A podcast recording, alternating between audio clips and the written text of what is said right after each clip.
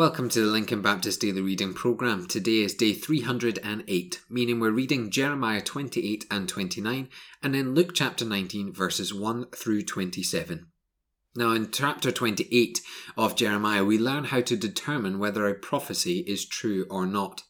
Hananiah prophesied a time of peace, yet what came about was a time of severe trial.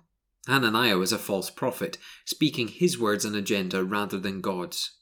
Again, what we have seen throughout the Old Testament readings is that God swiftly and severely punishes those who dare to masquerade as faithful, and we see that punishment in chapter 28 is Hananiah losing his life, for he's led the people astray.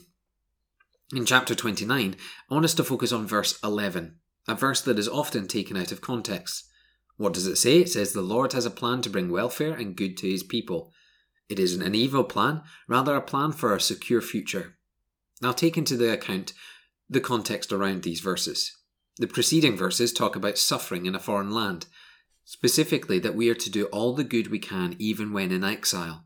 Consider the verses that come after, specifically that we unlock this promise of God by seeking God and seeking Him with all our hearts. So, what we can say is this our earthly life should be one full of good works prepared for us by God. We are to patiently and lovingly serve the Lord. We're to be devoted to Him, seeking after Jesus with all our hearts.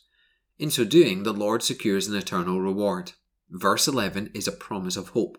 The earthly life will pass, and for the faithful in Christ, they will attain a heavenly reward, one that is good, one that is not evil, and one that is in God's favour to show mankind. So, no, this verse doesn't talk about an earthly prosperity, rather, an assurance given to those who remain faithful in a foreign land. We now head into our Luke's Gospel passage and the famous story of Zacchaeus, the man who so desperately wanted to know who Jesus was that he climbed a tree in a crowd just to get a glimpse of him. I wonder, do you still think of Jesus like this? So desperate to see him that you would be willing to climb a mountain just to be closer to his presence? What does Jesus do? Not only does he have a meal with Zacchaeus, but in just a few moments spent with him, completely transforms his life from one who cheated his way to wealth to a generous saved soul.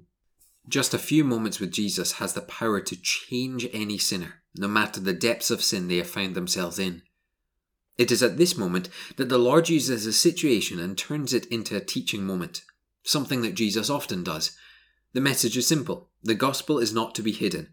Rather, it's to be proclaimed, spread, spoken, so that many would come to Jesus that many would come to know him as Saviour, and many would have their sins forgiven by his saving grace. We're not to hide the gospel. Yes, we can grow in God's word, and that is the interest that we are an even deeper, stronger disciple in Jesus. But we must never hide the gospel of Jesus. There you have it, folks. Two profound lessons. We have the message of hope to those who would come to Jesus, and that message should never be hidden, but proclaimed with anticipation that God is going to bring many souls to salvation. So let us pray for those souls now. Father, we pray that in our example and in our sharing of the gospel, many souls would be saved, and you would know them as the children of God. We pray this in your glorious name. Amen.